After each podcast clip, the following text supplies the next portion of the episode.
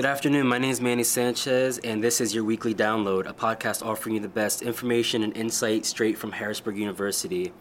Uh, I definitely want to encourage everybody to um, like and subscribe to the podcast. You can do that from any iPhone or Android. Just go ahead and search your weekly download and make sure you listen to all of our previous episodes and subscribe to the podcast. And also leave us a, a comment in the social media, the Facebook or the Twitter. Uh, what you'd like to hear next week or any topics that you want to hear in the future. We're really interested in, in providing you with some kind of information here. Um, you can reach us at uh, on Facebook www.facebook.com forward slash HarrisburgU. We're on Twitter at HarrisburgU and our university website, www.harrisburgu.edu. My guest this week on the podcast was Professor Charles Palmer. We had a great conversation about everything VR, the virtual world, um, serious games, and the interactive media program at Harrisburg University. So here it is my uh, conversation with Professor Charles Palmer.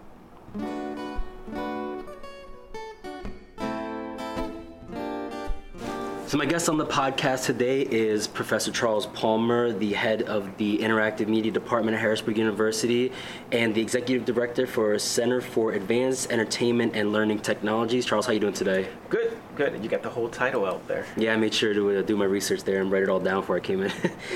um, so, why don't you introduce yourself a little bit um, to our listeners, and then we'll get into our conversation today. Sure. As you mentioned, uh, I'm the head of the Interactive Media Program. Uh, that's a program that's been around about four years now. I've been with the university almost nine years now, and prior to that, I taught at Carnegie Mellon University in Pittsburgh uh, in the Entertainment Technology Center and Public Policy.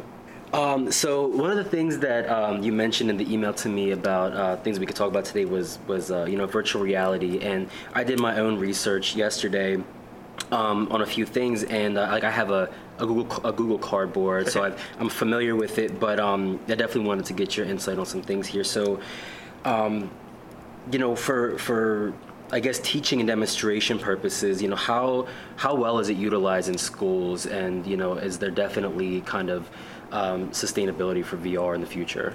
Yeah. So, uh, you know, the hype curve on virtual reality uh, you know, we're really looking at this 10 year cycle of seeing it ebb and flow. But right now, we're at a point where, uh, because of the approach and the, well, the approachability of VR these days, anyone can have VR in their hands. Mm-hmm. So what we're doing with our students, instead of just focusing on it as an entertainment platform, we're also looking at it as a training and learning platform as well.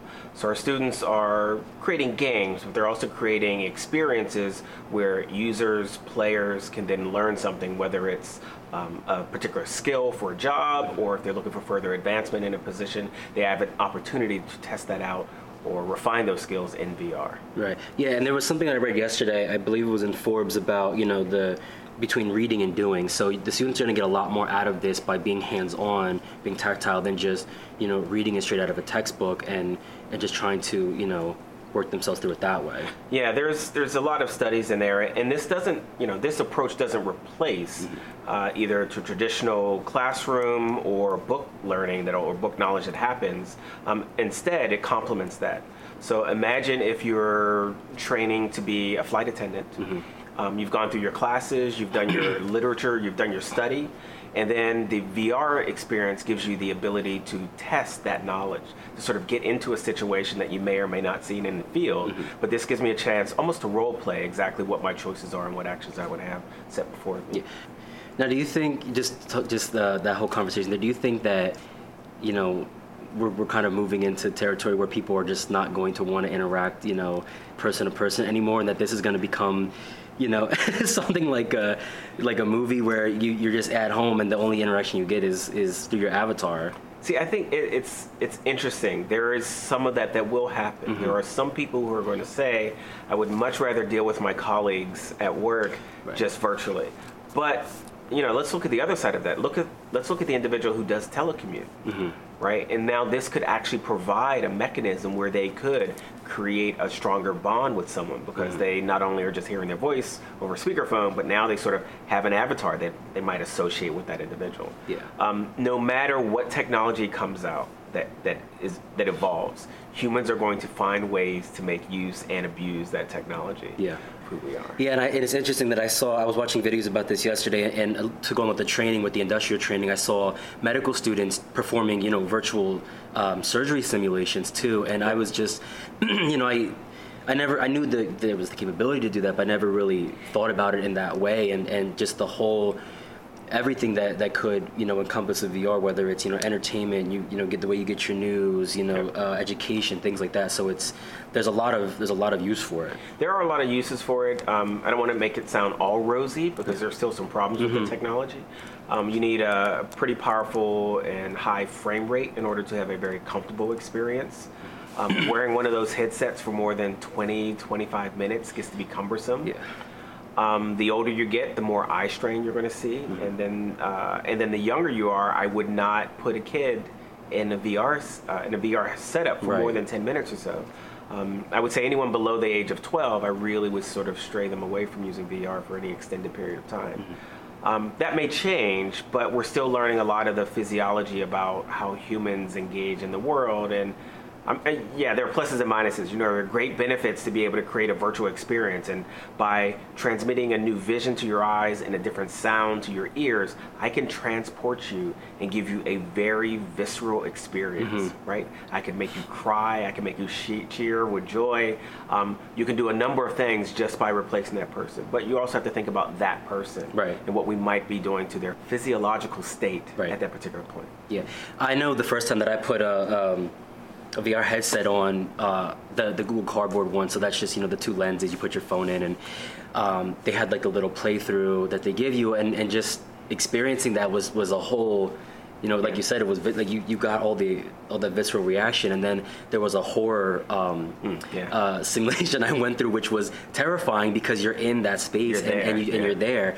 Um, so, and then I even had the opportunity to put on a, a Samsung uh, Samsung headset too, and that really took it to an even yeah. Know, larger level. So it's it's it's crazy to see that you know with the same device the, the, the levels that you go to. And if we think about those devices, like you said, there are some that are mobile and then there are desktop. so the mobile you have on the low end uh, the Google Cardboards and the clones of that, which you're going to find those between seven and fifteen dollars yeah. probably, or maybe up to nineteen, but in that price range. Um, the next step up from that, and that's just really a cardboard enclosure that fits around the mm-hmm. phone itself. The next step is more of a rigid form factor that your phone slides into. And those are things like the Samsung VR Gear and Google's Daydream device. Um, which are closer to the 80 to 100 bucks or maybe 150 buck platform um, often have a remote controller that goes with it so I can interact in the space in some manner. Um, higher quality construction and better optics on those. That's in the mobile space. But then you also have the desktop space. So you have things like, and you know, just the big ones, the Oculus Rift and the HTC Vive, mm-hmm. which require full desktop computers. Yeah. But they're able to get much higher frame rates, much uh, infinitely better quality, um, better eye eyewear or the, the lenses themselves. Mm-hmm. So it has a number of components in it. And when you look at that entire sort of ecosystem of all those different devices, you can find individual uses for a lot of those. Right. You know, if I'm talking about on the consumer model, I want something that someone could just put on and walk around mm-hmm. with. And so I mean, we could. I, I yeah, got tons of questions. We could we could talk about this forever, but I want to I want to switch gears a little bit and talk about the serious games. So when you said serious games, I just I, I, really didn't know what to think. I was, mm-hmm. you know, just. Uh, so why don't you explain us what, what serious games are and the and the you know the uh, practical uses for those? So when we were talking about VR, that's actually a good way of thinking about serious games, and quite often serious games are. Uh, someone has made use of entertainment platforms mm-hmm. to create experiences for training, right? So it's a game, but it's for serious content. So when you think of training applications for first responders, oh, it's often okay. thought of as serious gaming. Um, uh, games for health, games for social justice, those types of things are normally in that serious games environment. And military too could be military very, fits in that very easily, right? And military obviously is the one that. Um, uh, military and then law enforcement are the ones that sort of gravitate towards that 1st mm-hmm. mostly because they have the research budget and they're always looking for ways of saving lives. Yeah. Right. And so VR is a great way of doing that. There's tons of training for everyone from yeah from you know infantry, military. We know flight simulators mm-hmm. exist to actually law enforcement and, and, testing out procedures and then um, uh, social awareness or just awareness of an environment they go into situational awareness. Um, so serious games is a, is a huge category and it's sort of being divided up now into, as we said, the military and law enforcement, there's health and wellness, mm-hmm. um, there's uh, social justice, there are a variety of different components for it. Yeah. So um, you know, a lot of the students in the in the IMED program, they do these these you know amazing projects. Um, can you talk about any of them that have done any kind of VR projects or anything with serious games? um, we had an individual student who had done some freelance work in the past for actually a state agency. Um, her background is in training, so she understands how to produce them. Well, the state agency asked them, asked us, the university and the center, to take some of their PowerPoint training and just turn it into videos which is an actually horrible way to do training, yeah. right? They were just taking PowerPoint, turning it into a video file, and then having narration on top of it. So now someone it's, was reading the PowerPoint to right. you. It's even more dry and even more boring than, than, than you would get with just like the the slideshow animations. Right, or, or seeing someone animate yeah. it, you know, and seeing someone actually talking and hearing their emotion in it. Mm-hmm. So now it was just this dry recorded in the booth. So uh, when she did this work, and this was last summer, I believe, um, we talked quite a bit about well, what could this training be? Mm-hmm. How could we change this? And so what she decided to do over this past spring semester was take one of their training modules, completely redefine it, or using the same mm-hmm. content, mm-hmm. but create a new experience. And this was a serious game. So she created um, essentially a virtual space that's not in VR. Yeah. Right. So she created, and this was for. Um, it was for security protocols. Okay. Right. what employees should do when they were at work and how they should treat some of the sensitive information mm-hmm. that they mm-hmm. might have. So what she did was she used one of the offices here, videotaped it with a 360 camera, mm-hmm. then took that footage and added some interactions to it and created an entire training module. Yeah. Where an individual logs into the training module. There are a couple of different conversations that they overhear, and they have to investigate each one of them mm-hmm. as a security and compliance officer. Right figure out who's in compliance and who is not in compliance, collect all that data, and then assess them at the end of whether or not they caught everything. Yeah. Right. So she built a game, but for a training purposes for that particular employee. Yeah. And that's you know just just hearing that that's way more engaging than than what it would be to sit there through a you know 60 90 minute powerpoint or have somebody just you know dictate to you what what the protocols are so you know even even you can see that there's there's practicality in all this you know this doesn't solve all problems in all situations right. so we do need to think critically about how the technology is used mm-hmm. and how it's accepted by individuals whether or not the audience has access to the equipment yeah. um, uh, just in general how it's going to be used, mm-hmm. but that's just part of the process to determining whether or not a technology is a good fit for a particular problem. That's great for you know students who you know maybe leave high school, they want to go into a trade, or they go to you know leave after community college. But then it's also good for you know anybody maybe that's uh, you know, you leave, you get a political science degree, and you, you want to go work in government, but you don't have the opportunity to shadow somebody, you can kind of see the day in the life of a representative, senator, something like that. And you could do more than just one, right? So right now, when high school students do job shadowing, it's normally they only have time to find one person. Right. Uh, they find one day. They've got to travel back and forth. They've got to get permissions mm-hmm. to do all these things. Here, I can put up the device, and maybe in 10 minutes, follow along on the interesting points of someone's day. Yeah. And maybe I like it and I do it again and again and again. Or maybe I say, oh, I really didn't like that one. Let's try nursing. Yeah. You know, and pop that one in. Yeah, it, it, gives you, you know, a broader uh, array of, of career choices or just, you know, things that you want to experience, you know, whether it's for entertainment, right. you know, travel, career, anything like that. Um, I feel like the most powerful thing about this whole technology uh-huh. is the fact of replayability. It's right. the fact that uh, you build it the first time, and then hundreds, if not thousands, of people can then be part of that yeah. without needing to do live, um, live role playing, mm-hmm. uh, explosions, underwater, a variety of things that you can do. Yeah. So I feel like we could talk about this all day, but but um, I, I, I, definitely want to cut this uh, cut it uh, short right now. But um, is there any you know last thing that you want to mention to the listeners here? Anything about VR, serious gaming?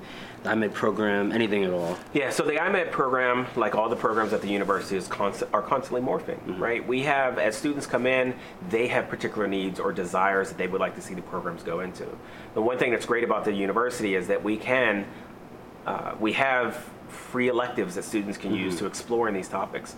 Many of the programs can actually start new concentrations pretty easily, where students can get a very focused of anywhere from, let's say, 18 to 27 credits into a specific area. So we're always looking for students that are interested in VR, interested in serious games, not just in the IMED program, but also other programs. I love having collaborations between classes. And then other people who are looking and thinking about various things they would like to do with these skill sets, um, they should get in touch with someone in the IMED program, and we can always find ways of working together. Yeah. So um, my name is Manny Sanchez. This has been your weekly download. Charles, this was this was great. Glad you enjoyed it. Yeah. Thanks.